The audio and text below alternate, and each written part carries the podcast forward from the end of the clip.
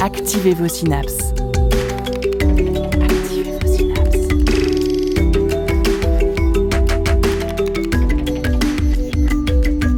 Poussez la porte du labo des savoirs et entrez dans un monde de science et d'expérience. Le labo des savoirs. Parfois, dans les labos de recherche, on peut croiser de curieux et curieux individus. Dans leurs mains, des caméras et des micros, capturant les instants du quotidien des scientifiques et leur posant de nombreuses questions. À Nantes, des vidéastes ont poussé les portes des labos, un peu comme au labo des savoirs, et ont montré aux yeux de tous et de toutes la science qui s'y cache.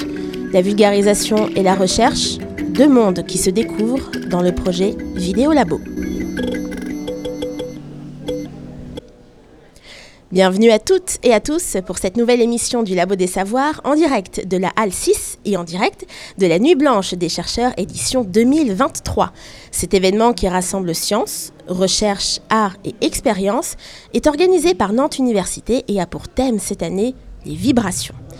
Et les labos de recherche ont vécu peut-être ce qui pourrait être un tremblement de terre par la venue en 2021 et 2022 de vulgarisateurs et vulgarisatrices scientifiques qui sont venus pointer leurs caméras et leurs micros dans les coulisses de la recherche. Faire découvrir ces projets par le biais de résidences créatives de vidéastes, c'est le but de Vidéo Labo. Et pour en parler aujourd'hui, nous accueillons quatre participants et participantes de ce projet, à commencer par Anne-Clémence Vion. Bonjour. Vous êtes docteur biologiste vasculaire et spécialiste des forces mécaniques dans le développement de l'anévrisme intracrânien à l'Institut du thorax. À vos côtés, presque, Gonzalo Ruiz. Bonjour. Bonjour. Vous êtes vidéaste scientifique et créateur de la chaîne Drop of Curiosity, aussi bien sur YouTube que sur TikTok. Et vous avez tous deux participé à une vidéo qui s'appelle Anévrisme intracrânien, une bombe à retardement que je vous conseille évidemment d'aller regarder surtout si vous êtes un petit peu détendu. Avec vous aujourd'hui Stéphane Lemoué, bonjour. Bonjour. Vous êtes ingénieur de recherche CNRS au LPG, le laboratoire de planétologie et géosciences, spécialiste des missions d'exploration spatiale et d'imagerie spatiale, notamment à la surface de Mars. À vos côtés, pour de vrai cette fois, Étienne Ledelay, bonjour. Bonjour. Vous êtes biologiste, journaliste scientifique et co-créateur depuis 2015 depuis le 20 mai 2015 de la chaîne Sense of Wonder avec Sébastien Carassou que l'on salue de loin. Écoutez la recherche et ses chercheurs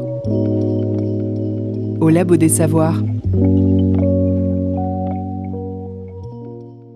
Vous avez donc tous les quatre participé à la saison 2 de Vidéo Labo, aussi bien côté laboratoire de recherche que vidéaste. Donc la première question sera d'abord pour les scientifiques autour de cette table. Pourquoi diable avoir voulu tenter une aventure de vulgarisation au format vidéo? Anne-Clémence. Euh, je dirais que c'est quelque chose, moi, la vulgarisation qui m'a toujours intéressée. Euh, J'aime euh, transmettre ce que je fais, expliquer pourquoi je le fais, pourquoi c'est intéressant et qu'est-ce que ça peut apporter. Et au travers de YouTube, je voyais l'occasion de toucher une euh, population que je ne touche pas forcément d'habitude. Euh, et, étant moi-même euh, cliente, on va dire, de, vulgarisation sur YouTube, je savais que- qu'on pouvait vraiment avoir un public très très large et donc, et donc transmettre ma passion et, et le but de, mon travail à une population large. C'est par exemple parce que vous regardiez des vidéos sur YouTube que vous avez eu envie vraiment de, de tenter, de... ça vous attirait ce format? Ouais, complètement, complètement. Oui, alors, Étienne? de mon point de vue, euh, euh, je voyais pas de raison, de bonne raison pour dire non. Euh, c'est c'est toujours intéressant de pouvoir donner accès à ce qui se passe dans les labos. Et euh, c'est vrai qu'on on fait beaucoup de choses dans les labos de recherche, mais les gens ne le savent pas forcément. Et nos portes sont pas ouvertes euh, du matin au soir, donc euh, les occasions de rencontrer le, le, le public sont pas sont pas énormes en fait. Et euh, ce format de vidéo est accessible par, par tout le monde. Finalement, c'est un bon moyen de donner un peu accès à ce qui se passe dans, dans, dans nos labos. Est-ce que c'était pour vous la première fois que vous avez une expérience de vulgarisation en vidéo, voire même peut-être de la vulgarisation en général? Alors, en vidéo, c'était pour moi la première, euh, la première expérience. Après, j'avais déjà participé à des, à des formats de vulgarisation qui étaient pas tout à fait du, du même registre, puisque c'était de la vul- vulgarisation pour un public déjà, entre guillemets, averti. Et euh, c'était aussi une expérience super enrichissante, mais très différente de, de la vulgarisation YouTube, finalement. Stéphane, est-ce que c'était une expérience euh, novatrice pour vous?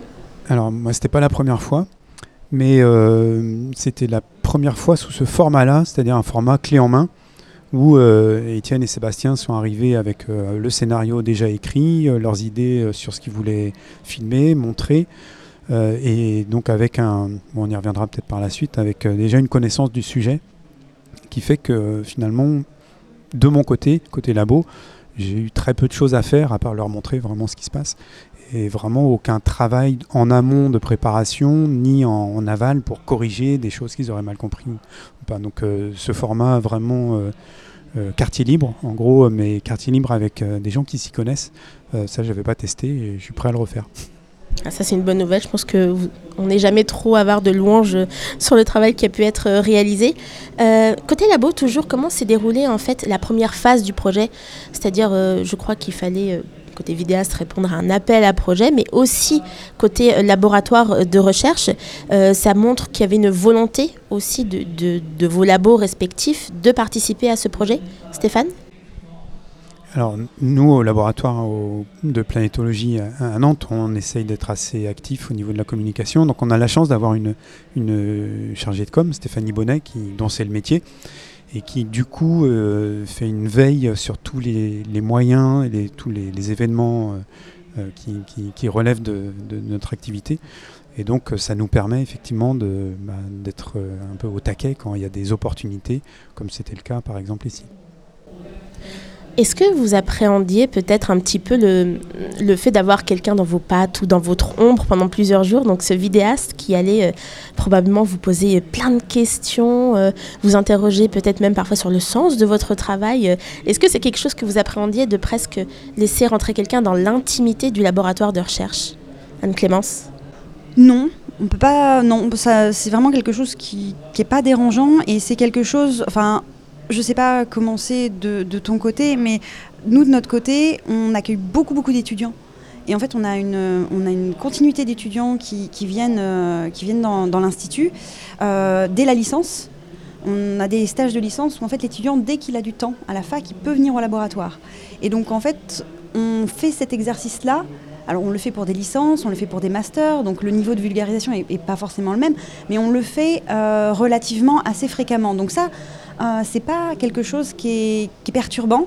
Ce qui était plus difficile, c'était de me dire, ok, il faut que je me dégage une semaine où je suis disponible. Alors ça a été à peine une semaine puisqu'on a partagé entre la clinique et euh, le laboratoire, mais voilà, pendant trois jours, il fallait que je sois vraiment disponible. Et ça, ça a été peut-être euh, ce qui m'a demandé le, plus de travail dans mon emploi du temps, en fait. Oui, très peu de travail en amont, comme le disait Stéphane euh, auparavant. Comment, vous l'avez vécu, cette, cette immersion de deux vidéastes dans vos labos?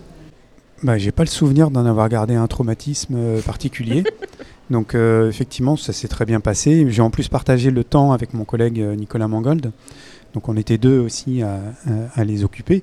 Et euh, ils se sont beaucoup occupés aussi tout seuls à faire des prises de vue. Alors au laboratoire, on a essayé d'avoir des, espaces qui sont un peu euh, très modestement muséographiques, c'est-à-dire avec des, des maquettes, des, des maquettes de satellites, des belles photos de- des planètes. Et, et je les ai surpris à quelques moments euh, euh, faire des prises de vue sous des angles particuliers de, de- des objets qui avaient l'air d'accrocher leur regard.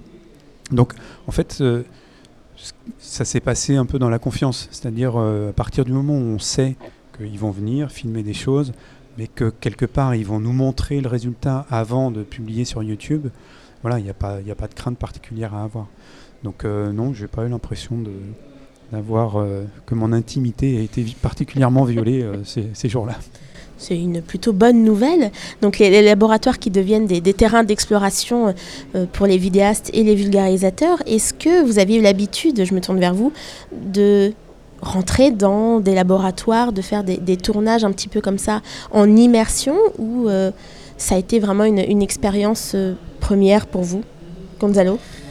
Alors, euh, par rapport à toutes les vidéos qui sont sorties sur la chaîne, mm, on n'a pas trop l'habitude de faire ça, mais c'était, euh, on va dire, ma troisième expérience dans ce type de, collaboration. J'avais fait une résidence euh, de, de création de, de vidéos à vulgarisation scientifique au Quai des Savoirs à Toulouse, où j'avais eu, pareil, une thématique qui était imposée, mais après énormément de liberté sur la, création et un soutien financier euh, pour la faire. Et après, j'ai aussi fait la saison 1, donc là c'est la saison 2, donc j'ai fait les deux. Donc ouais, je suis abonné un petit peu aux, résidences et, euh, et j'adore ça parce que travailler avec des scientifiques, on n'a pas toujours l'occasion de le faire dans ces conditions et, euh, d'avoir une, liberté euh, créative. Euh, aussi bien accompagnée, enfin moi euh, j'a- j'adore. Il faudrait qu'il y ait plus de projets comme ça. Est-ce que ces résidences étaient aussi un moyen privilégié d'accéder à ces scientifiques qui, euh, peut-être parfois, rechignent à passer euh, devant la caméra? Oui, bah alors, souvent quand on veut contacter un chercheur pour une, question, une vidéo, il y a ce blocage-là de YouTube qui connaissent pas, c'est un média euh, qui peut-être ils comprennent pas et du coup ça peut leur faire peur. Euh, le fait que tout soit, soit enc- encadré par euh, l'université euh, et que les chercheurs bah, soient euh, bah, comment dire, prêts à faire euh, ce- cet échange, bah, c'est euh, c'est vrai que ça, ça nous ouvre des, euh, des opportunités qui sont, euh, qui sont incroyables. Étienne, je crois que vous êtes un peu plus habitué euh, sur la chaîne du Sense of Wonder au tournage extérieur ou euh, dans des sites scientifiques parfois exceptionnels. Euh, Est-ce que c'était la première fois de vraiment rentrer dans le quotidien des chercheurs aussi longtemps et pas périodiquement pour faire une interview en particulier? Euh, oui, en effet. Euh, on, a l'habitude de- de- d'aller dans, des, laboratoires, des observatoires, des lieux de culture scientifique, parce que la vidéo se prête euh, bien sûr très bien au fait de, venir dans ces lieux de, science. Mais après, le fait de, tendre le micro à, un scientifique, c'est vrai que c'est pas quelque chose qu'on avait l'habitude de, faire. On avait l'habitude de, parler, soit moi, soit Sébastien qui, m'accompagne sur, cette chaîne. Et ça s'est très bien passé, ma foi. Alors les sujets euh, que vous avez respectivement euh, traités, à savoir l'exploration martienne et les anévrismes intracrâniens, ont été proposés, je crois, ini- initialement euh, par la Nantes Université via l'appel à projet, mais vous aviez carte blanche. euh, finalement pour adapter euh, ce sujet en fonction peut-être des scientifiques que vous allez rencontrer, en fonction du ton euh, que vous aviez aussi euh, sur vos chaînes respectives. Euh, à quel point est-ce que cela vous a permis vraiment de, de profiter de cette euh, résidence et de, de la confiance aussi qui vous, étiez, euh, qui vous était accordée? Pour mon cas, j'ai moins d'expérience, on va dire, dans les prestations de commandes. Et du coup, euh, chaque fois que j'ai fait une vidéo pour la chaîne, on a toujours eu cette liberté. Donc, euh, le fait qu'il y ait une sorte de, voilà cette collaboration sous forme de prestation on va dire parce qu'il y a eu un financement euh, et qu'on puisse garder cette liberté qu'on a quand on fait nos vidéos nous-mêmes euh, ça c'est incroyable et c'est rare même il n'y a pas beaucoup de projets qui permettent cette liberté ouais. Euh, oui, tout à fait, comme, disait Gonzalo. En fait, euh, dès le départ, on nous a donné carte blanche euh, sur le fond comme sur la forme. Il y avait seulement une, validation de la part des, chercheurs avec qui on a travaillé, une validation scientifique, une fois que la vidéo est montée pour vérifier que, tout était exact, qu'on n'avait pas dit de bêtises. Et de ce côté-là, ça, a- été tout de suite validé et, et- apprécié. Donc, on a, comment dire, un. Même, si de- notre côté c'est une, vidéo de commande euh, qui, euh, avec un, partenariat institutionnel, euh, il n'y avait pas vraiment fondamentalement de différence par rapport à ce qu'on faisait d'habitude. Il y avait l'originalité d'interviewer un scientifique, mais de notre côté, nos, spectateurs nous ont donné exactement les, mêmes commentaires élogieux sur le fait que c'était informatif, inspirant, que. Il n'y a, y a pas eu de, de- rupture en fait euh, en termes de, créativité comme d'indépendance. euh, donc euh, c'était un, un, sur ce point-là un, très bon partenariat. oui. Oui, et puis qu'on puisse diffuser aussi la vidéo sur no- notre chaîne, euh, ça aussi c'est euh, euh, super et rare également. Oui, Parce qu'on parlait véritablement d'une collaboration, c'est-à-dire que vous réadaptiez euh, parfois, je crois, le script en fonction évidemment des, des interviews et euh, de ce que vous appreniez euh, pendant la, la résidence. Donc ce n'était pas juste réaliser des plans, faire les interviews prévues, mais vraiment penser le sujet en même temps que la résidence. Le tournage devait durer une semaine, donc cinq jours. Euh, nous, on l'a fait en quatre. Euh, on, a effectivement pu faire l'interview de, Stéphane et euh, Nicolas. On, a ensuite adapté notre, script en fait à partir, de, à partir de leurs témoignages. On a fait, on a fait des transitions par rapport à ce qu'on allait dire dans, la, dans notre vidéo finale. Et ensuite, on a, on, a tourné les plans où, où, Sébastien parle lui-même. Donc, il y a une, oui, une co-construction en fait. Le, le fait d'être sur place nous a permis de profiter pleinement euh, à, la fois des, euh, à la fois des scientifiques, mais aussi du, du, lieu de tournage, puisque comme le disait Stéphane, on a ensuite euh, on a profité de, de, ces espaces richement décorés pour décorer nous-mêmes notre, notre vidéo.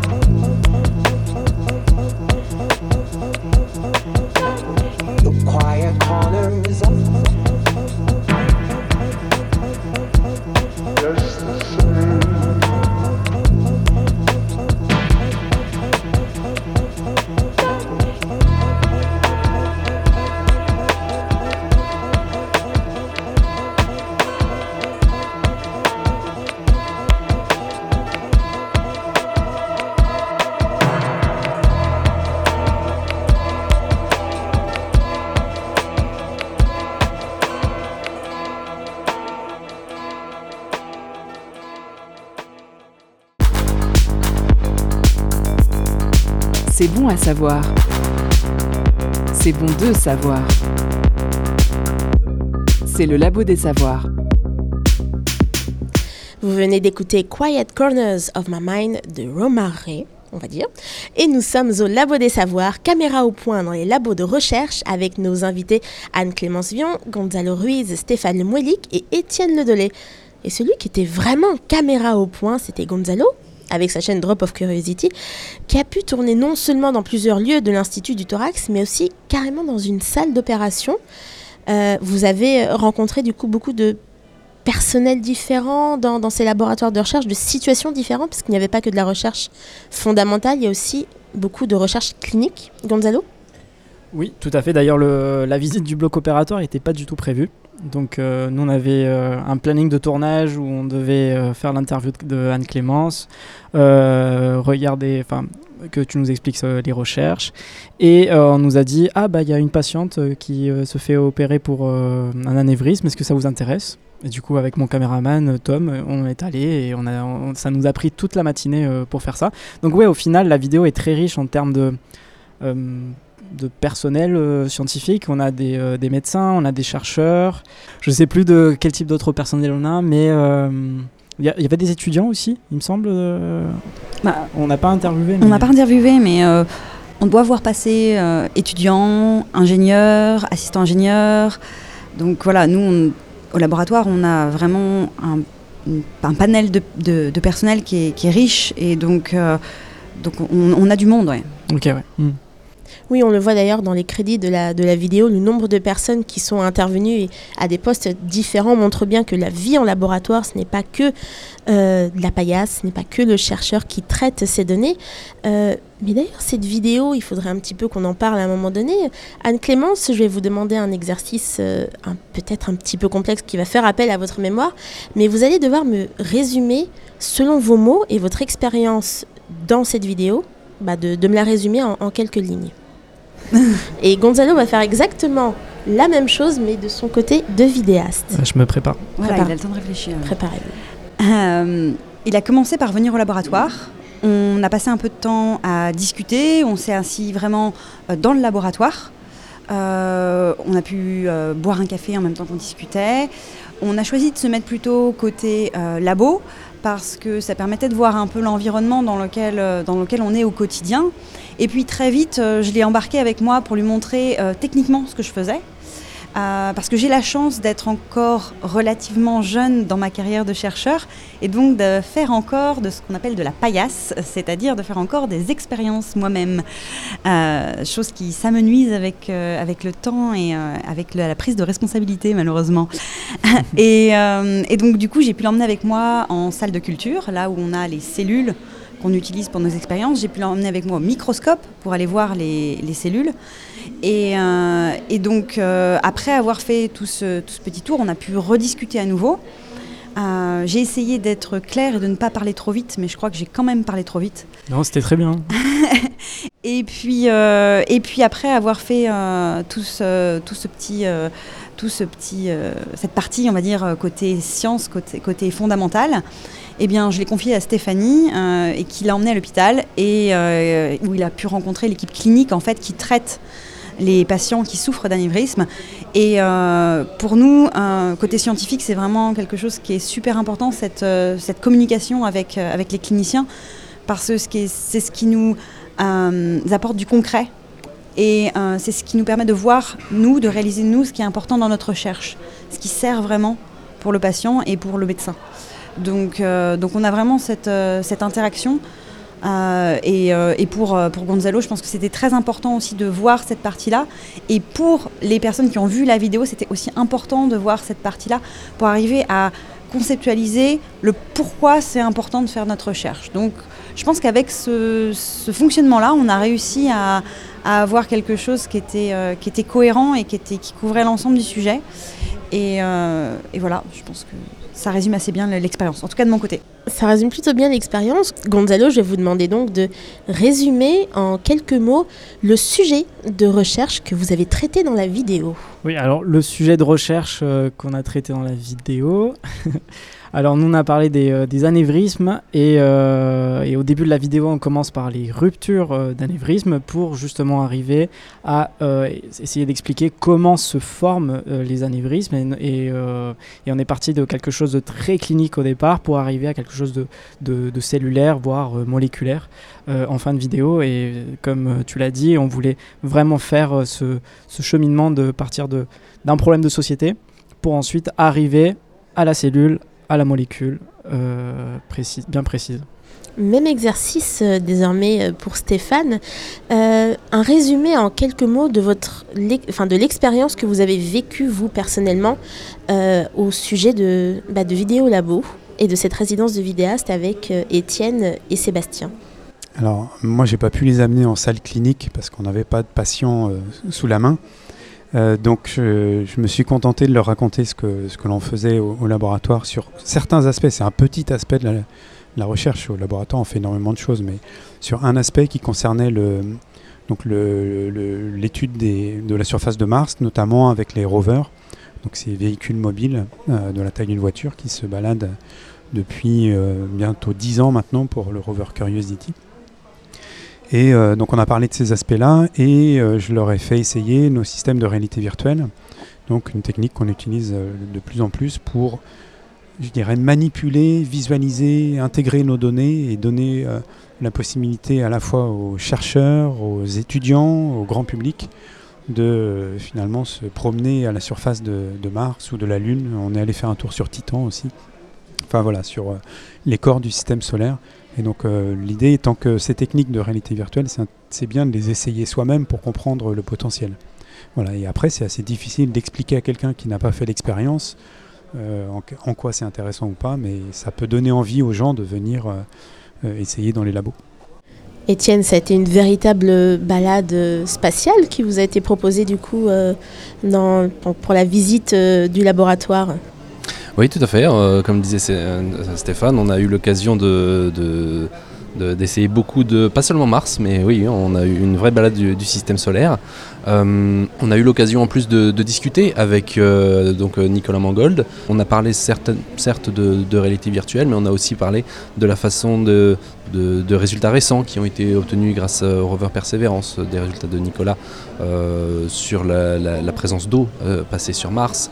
On a parlé euh, de la façon dont les chercheurs euh, choisissent, en- au fur et à mesure de la progression du rover, euh, utilisent les, photos qui sont autour pour, euh, pour, pour adapter l'itinéraire en fonction des, des, points d'intérêt qui sont découverts euh, progressivement.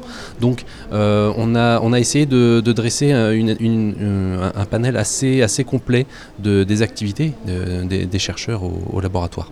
Est-ce que, comme Stéphane l'avait dit un petit peu plus tôt, le fait de venir avec déjà des, des connaissances sur le sujet euh, de recherche euh, et notamment la discipline générale de l'astrophysique, d'avoir déjà un script construit, a aidé aussi au dialogue avec les différents scientifiques qui se sont dit bah ah mais ils s'y connaissent, ils savent de quoi ils parlent aussi finalement.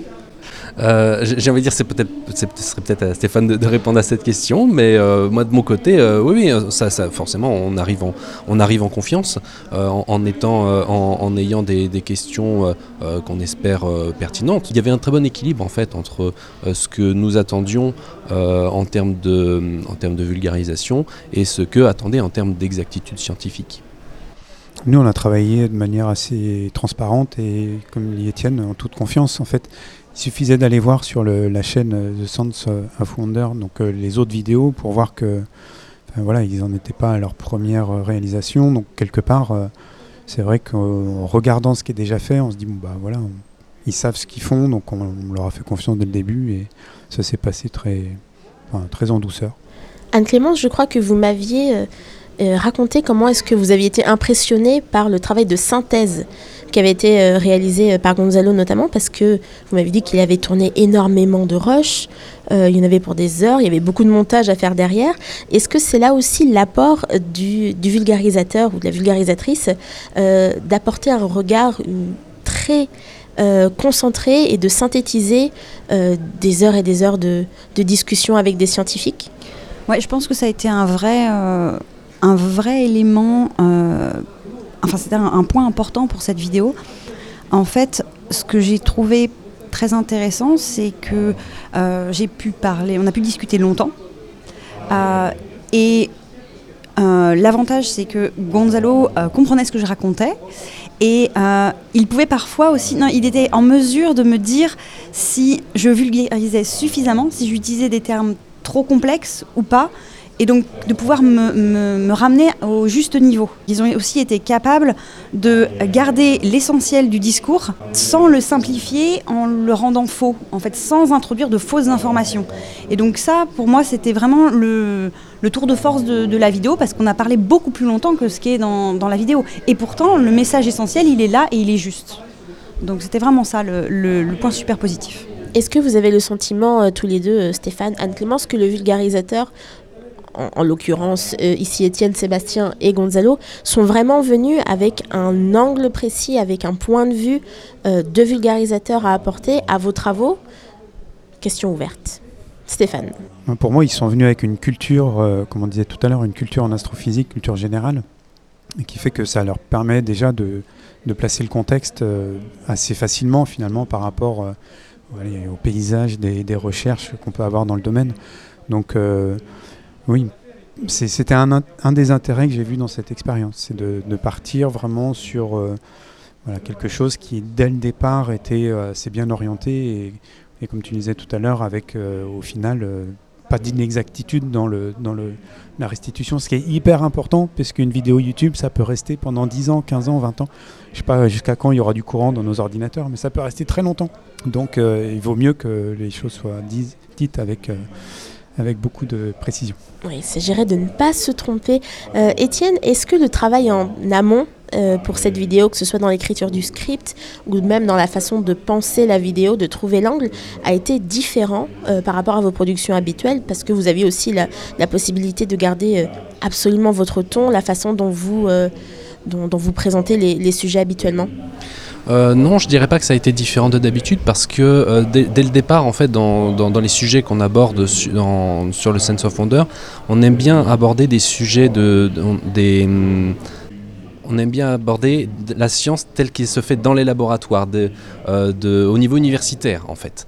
Euh, il, faut, il faut bien sûr que ce soit accessible pour un public euh, de, collégiens, de lycéens, mais derrière il faut avoir un... On, essaie d'apporter à notre public des connaissances qui ne sont pas s- encore suffisamment euh, représentées dans la vulgarisation euh, euh, qui, se fait, déjà. On, évite de faire trop de, redites et on, fait cet effort permanent d'apport de, culture universitaire dans des vidéos très grand public.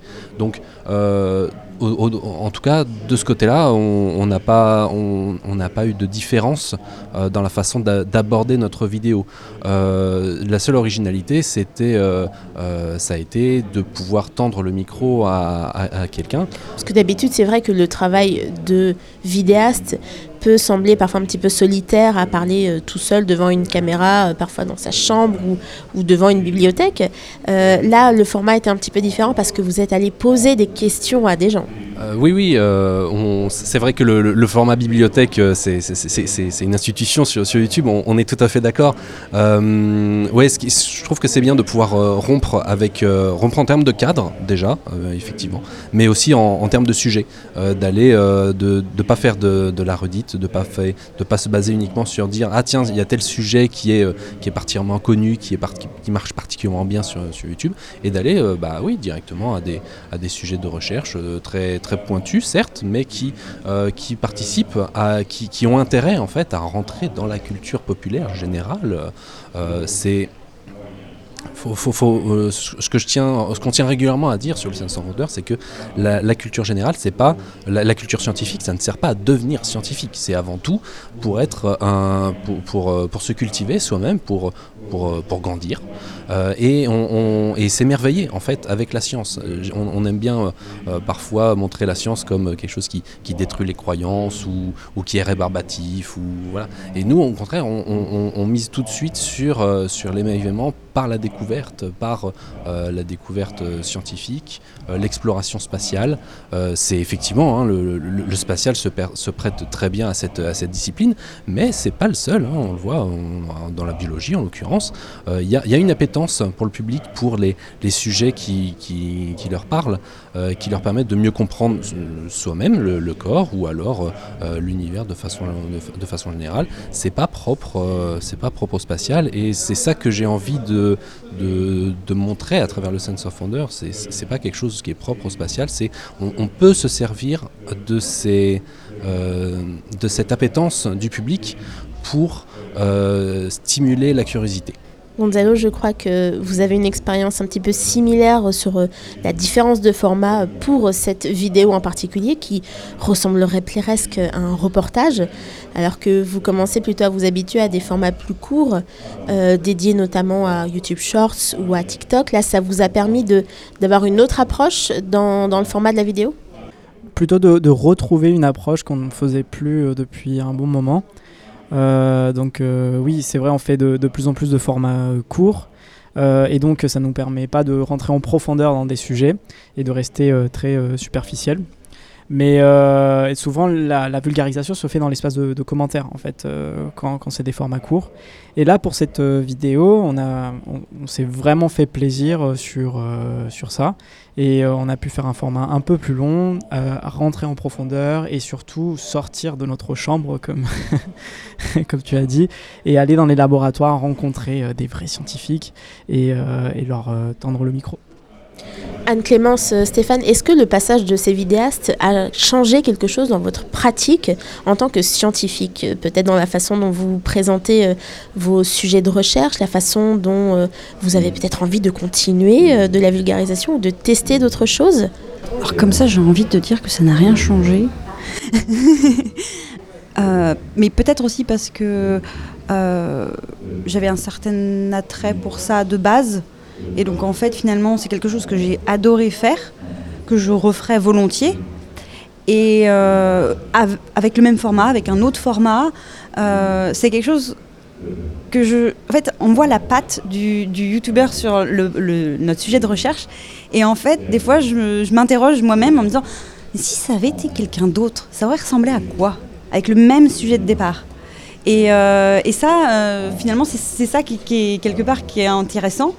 Et puis, euh, et puis pouvoir voilà, vulgariser sous, sous d'autres formats, c'est quelque chose qui, bien sûr, m'intéresse. Mais je dirais pas que ça que cet événement-là, en tout cas, a, a- a- a favorisé cette, euh, cet attrait que j'avais déjà, en fait. Stéphane?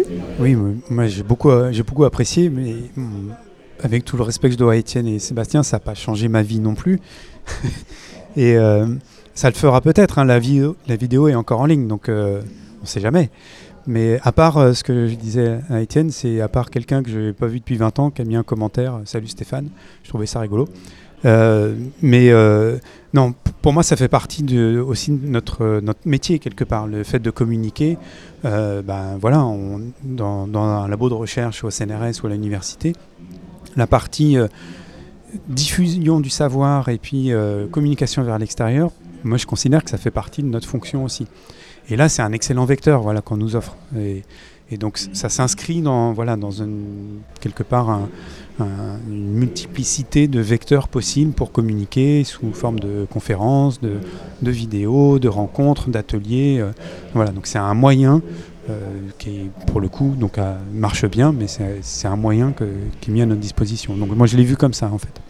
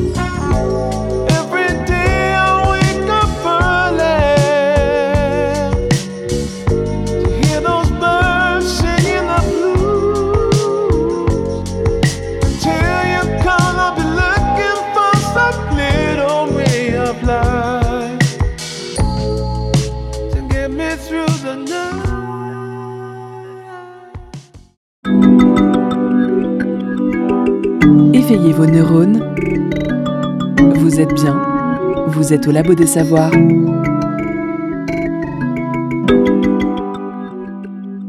Vous êtes toujours à l'écoute du Labo des Savoirs après avoir écouté Winners de Young Gun Silver Fox. Et nous sommes toujours en compagnie de Anne-Clémence Vion, Gonzalo Ruiz, Stéphane Lemouelic et Étienne Ledonné. Alors, cher euh, Stéphane, chère Anne-Clémence, quelle a été la réception pour vous de ces vidéos une fois que vous les avez vues tourner, mises sur euh, YouTube euh, auprès de vous, auprès de vos proches? Est-ce que vous vous êtes, euh, vous avez reconnu votre projet de recherche? Est-ce que vous êtes vous-même reconnu dans ces vidéos? Anne-Clémence. Euh, je dirais que la première impression quand moi j'ai regardé la vidéo, c'est que je me suis dit que je parlais vraiment trop vite. Les gens me le disent, je leur dis mais non, mais donc ça, ça a été assez dur de se voir en vidéo. Enfin, moi, je trouve que c'est- assez perturbant. Euh, et puis, euh, par contre, euh, côté labo, ça a été plutôt bien perçu. Les, gens ont été très curieux de savoir comment j'avais été embarquée dans l'aventure vidéo labo. Et, et donc étaient assez, assez agréablement surpris et trouvaient le- l'expérience intéressante et étaient même prêts à eux aussi s'embarquer dans une aventure comme celle-là. Et, euh, et je dirais que le retour le plus marquant que j'ai eu, finalement, ça a été le retour de mes proches qui ont pu voir la vidéo et qui m'ont dit qu'ils avaient vraiment apprécié parce que euh, pour une fois, ils avaient vraiment compris ce que je faisais. Et ils avaient compris les enjeux parce que je pense que ce qu'ils avaient parfois du mal à percevoir, alors comprendre la science c'est une chose, mais comprendre aussi les enjeux qu'il y a derrière la science c'en est une autre. Et là, ils arrivaient à voir les deux aspects, aussi bien ce que je faisais concrètement ce à quoi servait ce que je faisais, même si c'est des projections qui sont plutôt lointaines en, lointaines en termes d'utilité. Et, euh, et ça, c'était vraiment pour moi quelque chose de, de fort, d'autant plus que c'est des personnes qui ne sont pas du tout scientifiques à la base. Et donc, euh, donc le message était d'autant plus euh, rassurant et ça montrait bien que la cible avait été atteinte dans ce projet. Stéphane, quelle a été euh, votre vision justement de cette, euh, de cette vidéo? Qu'est-ce que vous en avez pensé tout simplement? Souvent, le, le premier réflexe quand, quand on termine un projet comme ça, c'est de regarder le, le résultat. Et alors, je rejoins ce que tu dis, c'est pas forcément agréable de se voir. Mais par contre, ce- le premier regard, c'est souvent pour euh, se dire, bah, est-ce qu'on dit pas trop de bêtises justement là-dedans? Et quand on arrive à la fin euh, de, de la vidéo et qu'on qu'on n'a pas dit trop de bêtises, c'est ouf, ça va. Voilà, il n'y a rien de compromettant, donc, euh, donc tout va bien. Et voilà, donc le, premier regard pour moi, c'est un peu, mais c'est pas spécifique à cette vidéo, c'est un, un peu ça. Donc, euh, et là, après, effectivement, une fois qu'on arrive au bout, eh ben, là, c'est plutôt agréable parce qu'on se dit, ah bah tiens, ça va être un support de communication euh, potentiellement intéressant pour expliquer en quelques minutes voilà, ce qui se passe dans, dans nos murs, en fait. Donc un retour et une expérience plutôt euh, positive vécue côté euh, laboratoire euh, de recherche. C'est des labos qui travaillent depuis déjà de nombreuses années avec les centres de culture scientifique ou des structures d'éducation populaire pour faire de la médiation. Est-ce que ces nouveaux entre guillemets médiateurs qu'on va appeler les vulgarisateurs et les vulgarisatrices, dont les vidéastes, sont un élément supplémentaire ou complémentaire de la médiation scientifique auquel vous êtes habitué Oui, pour moi, clairement, c'est euh, des vecteurs qui sont euh, essentiels de, de nos jours. Et si on veut toucher du monde, euh, justement, essayer d'avoir un peu de un peu d'impact dans, notre communication, on va toucher plus de monde avec euh, une action comme celle-là que en venant à la Halle 6 euh, le soir euh, à la nuit des chercheurs euh, si c'est pas filmé. Donc euh, voilà, c'est je pense que c'est complémentaire. Voilà, c'est des, des outils complémentaires. Je dis pas que ça sert à rien de venir rencontrer les gens. hein, Soyez. je- Venez aux événements de culture Voilà, scientifique, on en a besoin. Non, mais c'est tout ça, c'est complémentaire. C'est des choses qui vont ensemble. Donc, euh, il y a un côté pérenne sur ces vidéos. Voilà, c'est en ligne. Les gens euh, qui sont pas là un jour J peuvent euh, voir ça quand. quand ils en ont marre de regarder euh, les Marseillais à la télé. Et voilà, donc euh, c'est pour moi ça crée du fond documentaire euh, utile avec du contenu scientifique et je pense qu'on a besoin dans nos sociétés d'avoir du contenu scientifique à disposition facilement. Donc ça participe de cet effort. Clémence Et ouais, et je, Anne-Clémence ouais, je voudrais rajouter un petit point, c'est qu'en plus, j'ai l'impression, alors peut-être parce que moi, dans mon entourage, on est très sensible à ces formats euh, de vulgarisation scientifique sur YouTube et qu'on regarde peu la télé, mais en fait, j'ai l'impression que c'est aussi un nouveau média de, de communication euh, pour euh, les plus jeunes et euh, qui euh, finalement se détourne de, la télé en format classique, on va dire, et qui euh, s'intéressent beaucoup plus, vont plus facilement vers YouTube, puisqu'ils vont pouvoir cibler le, ce qui les intéresse. Et donc, s'ils ont un fort intérêt pour la biologie, ils vont pouvoir aller regarder certaines chaînes, pour la, physique, etc. Ils vont pouvoir vraiment aller chercher l'information qu'ils veulent. Et du coup, il y a toute cette, euh, jeunesse, entre guillemets, qui, euh, qui est là et qui, du coup, découvre des choses, euh, découvre la science et voit la science telle qu'on l'a fait. Et, pardon, et qui, se rend compte que c'est, on est loin des clichés, en fait. Vous, parlez de la télé, mais si on enlève Arte, France 5 et Science et Vie TV pour les plus motivés, excusez-moi, mais en science, il ne reste rien. Donc, euh, heureusement qu'il existe euh, des chaînes YouTube scientifiques et euh, TikTok, et même si je ne suis pas encore à fond là-dedans, mais heureusement qu'il existe ça. Étienne Gonzalo, vous partagez ce sentiment de, alors peut-être pas, ah, heureusement que je suis là et que nous existons, mais que vous venez en, en complément de, peut-être un creux qui existerait depuis quelques années sur la place de, la science dans, les médias de façon générale? Alors oui, oui, en, tant que, journaliste scientifique, bien sûr, je, trouve évidemment qu'on manque, de, science. Euh, on manque aussi en, plus de journalistes scientifiques qui, traitent des sujets scientifiques, parce que malheureusement, la, science a tendance à être traitée comme, euh, comme n'importe quel sujet sans, sans journaliste spécialisé. Alors que moi, en tant que journaliste scientifique, je ne me verrais pas traiter de sujets euh, d'économie, euh, de, sport ou de justice. Euh, donc euh, c'est important d'avoir des journalistes scientifiques et, euh, et justement d'avoir aussi d'autres, euh, pas, juste... euh, pas juste plus de science dans les médias, mais aussi d'avoir d'autres médias de science qui s'adressent différemment à un public. Et justement, sur YouTube, je suis pas, juste, pas juste fier de ma chaîne, mais juste en fait fier de, vraiment de tout le- l'environnement culturel qu'on a créé depuis, donc en gros, ouais, je dirais que le, le YouTube franco- francophone a commencé en 2014, en gros, donc 2014-2015. Euh, depuis, il y a euh, tout ce. Stéphane parlait de, fonds documentaires, c'est vraiment ça, je trouve en fait une, culture encyclopédique qui est accessible à chacun qui souhaite se faire sa propre culture scientifique. Euh, je trouve que c'est compliqué en fait lorsqu'on. Lorsqu'on rentre du travail le, le soir, de se dire oh, tiens, je vais me faire un livre de vulgarisation d'astrophysique, c'est tout le monde tout le monde n'a pas forcément la, foi de faire ça. Euh, par contre, se dire ah tiens je vais, prendre 30 minutes pour regarder euh, une vidéo de, euh, vulgarisation sur, un sujet qui, m'intéresse. Ça, c'est quelque chose qui est beaucoup plus, accessible et, en fait, on touche, un, très grand public à chaque fois. Moi, ce qui me, qui me plaît par rapport à, YouTube, c'est quand on voit les, chiffres que, que- représente le nombre de, le nombre de vues, euh, pas juste au moment de la sortie de la vidéo, mais vraiment sur le temps long. On se dit que, nos- par exemple, nos, premières vidéos, elles ont fait dans les 500 000 vues. On se dit, si on essaie de, réduire ça, par exemple, à, une, à une salle de cours, euh, le nombre de personnes qu'on touche est énorme, ou même par rapport à un article de journal. Euh, Il y a le, temps qu'on investit dans, nos, vidéos, je trouve qu'il est euh, très vite rentabilisé par rapport à la puissance en fait d'Internet, le fait de, rendre cette culture accessible, de, jeter une bouteille à la mer comme ça, quand on voit les, retours qu'on a, c'est dingue. Gonzalo, vous avez euh, ce sentiment aussi, cette volonté presque de vouloir euh, investir de nouveaux médias et peut-être dans l'avenir ceux qui existent déjà pour remettre de la culture scientifique et en parler différemment?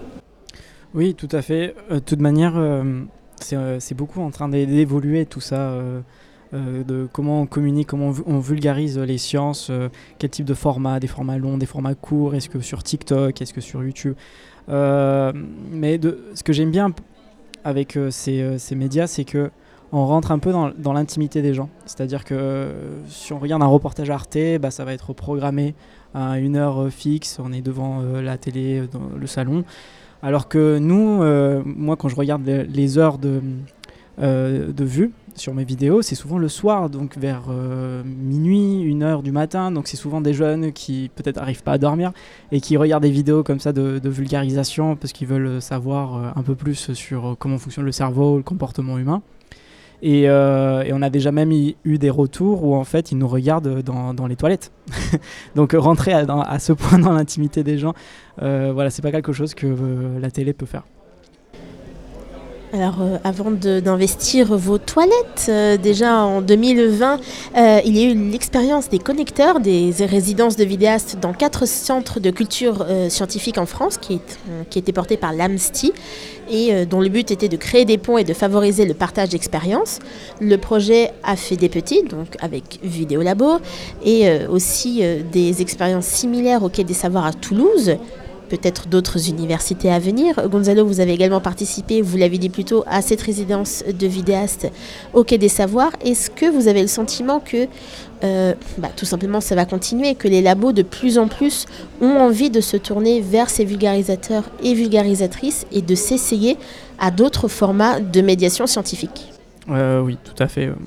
Euh, je, vois que cette volonté de, communiquer différemment et de toucher de nouvelles audiences, c'est un, peu contagieux et, les universités se regardent les unes euh, les autres en, disant Ah, ils ont fait ça, euh, c'est super, il faudrait qu'on fasse euh, pareil.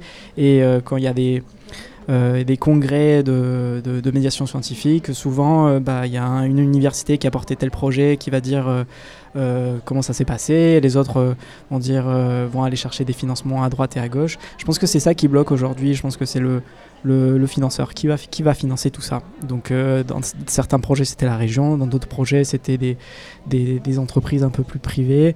Mais ouais, il faut, il faut que ça se démocratise. Il, faut, il faudrait que toutes les uni- universités puissent le faire et que ça puisse même être proposé comme une sorte de valorisation dans les projets de, de recherche nationale ou européens.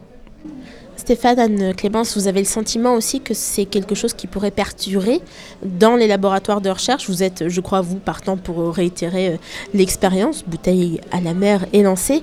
Euh, Est-ce que ça a apporté des choses vraiment respectivement dans vos laboratoires de recherche que vous avez réussi à valoriser auprès de vos collègues ou même auprès de, vos financeurs dont on parlait euh, juste avant? C'est enfin, quelque chose qui fait partie de nos tâches en fait. Ça fait partie de notre travail. Euh, ça fait partie de notre travail. Et, euh, et donc c'est quelque chose que forcément on, on remonte, euh, on informe notre, notre employeur. Donc pour tous les deux c'est le CNRS. On informe nos employeurs de ce qu'on fait en termes de, communication au grand public, en termes de vulgarisation. Donc, donc forcément, c'est c'est bénéfique. Ça, fait partie de, notre travail. Pour nous, ce qui est intéressant aussi, c'est de bénéficier de tout le, finalement, tout le réseau. Là, pour, euh, si on fait une vidéo, si nous, au labo, on fait une vidéo comme ça, euh, finalement, je termine, même si tu as retrouvé ton idée. Euh, si on fait une vidéo comme ça, déjà, ça va nous prendre beaucoup de temps. Et si on poste cette vidéo sur la chaîne YouTube de notre labo, on va toucher quelques centaines de personnes. Voilà, alors que si c'est intégré à une chaîne YouTube comme le Sons of Wonder qui a déjà pas mal d'abonnés, qui, qui fait voilà, tout un travail de, de, buzz autour de, de ces vidéos, et ben potentiellement le travail, le temps passé et le message qu'on veut faire passer passera bien mieux par ce canal que si on l'avait fait par notre petit canal euh, au niveau du lab. Oui, ce que je voulais ajouter aussi, c'est que je pense que c'est quelque chose qui va être de plus en plus présent et de plus en plus pérenne, parce qu'il faut imaginer aussi que ben, euh, dans les laboratoires, euh, il y a de plus en plus de jeunes, entre guillemets. C'est pas qu'il y a de plus en plus de jeunes, mais c'est que les jeunes d'hier arrivent à être chercheurs aujourd'hui, à être euh, ingénieurs aujourd'hui. Et donc eux, ils, ont l'habitude de, ce format-là. Ils ont, ils n'ont plus, la crainte de YouTube. Moi, je me suis pas posé la question. euh, ah, mais comment ça va être perçu ou quoi que ce soit? Je me suis tout de suite dit que c'était, évident qu'il fallait passer par là. Et pourtant, je m'estime déjà assez vieille par rapport à cette, euh, à cette tendance YouTube. Donc, euh, donc je pense que les, les cher- chercheurs qui vont venir dans 2-3 ans, pour eux, ça sera juste évident. Est-ce que vous pensez, question euh, ouverte pour terminer cette émission, que de plus en plus il y aura une place pour ces indépendants de la recherche, qu'ils fassent de la vidéo, qu'ils fassent aussi peut-être des BD, du dessin, du podcast, et que c'est vraiment des expériences et des compétences complémentaires qui peuvent euh, apporter euh, bah, de, la communication, qui peuvent apporter euh, présenter des projets de recherche dans les laboratoires?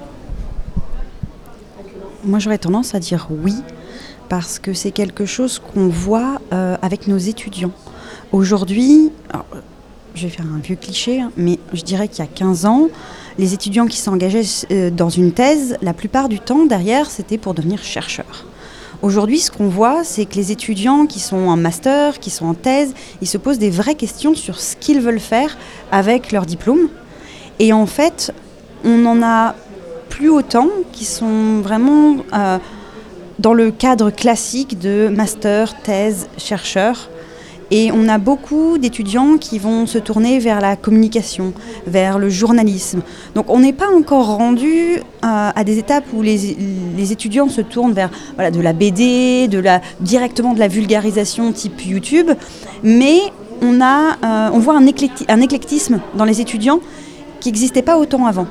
Donc je pense que c'est quelque chose qui va vraiment, vraiment trouver sa place.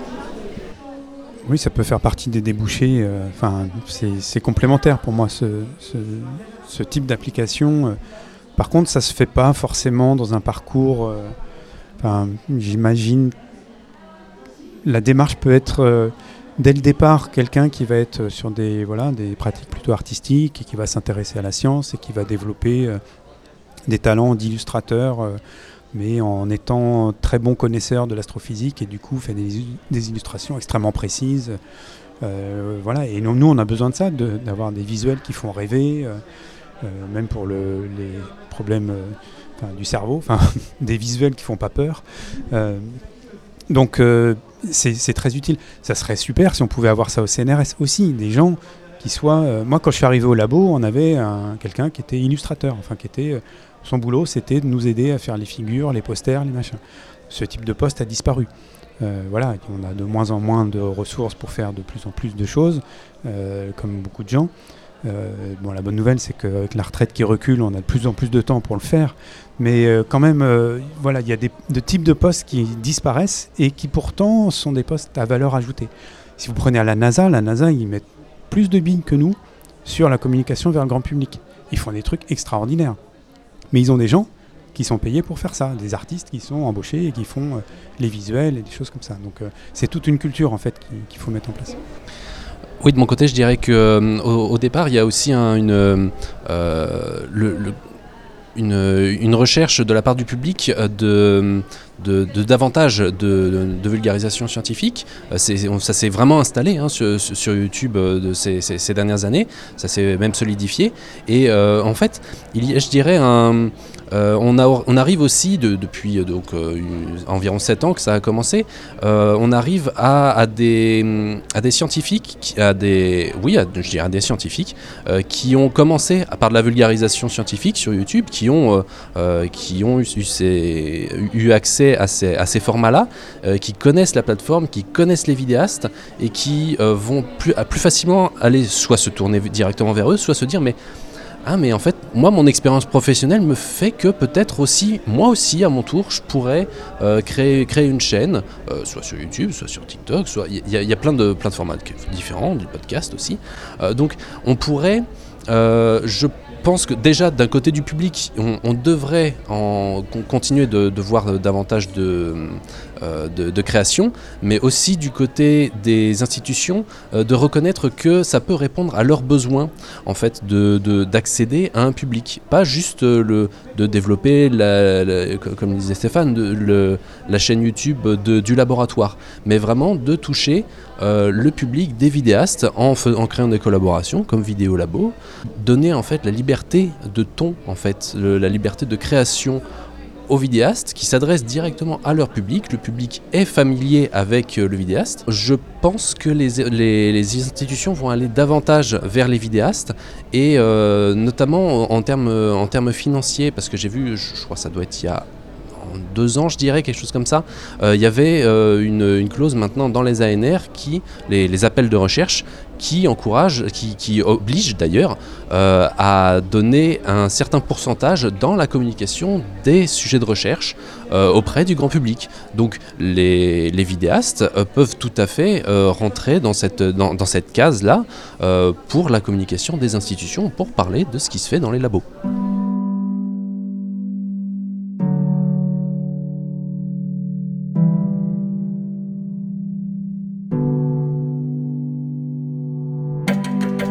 C'est la fin de cette émission spéciale à la Halle 6 pour la Nuit Blanche des chercheurs édition 2023.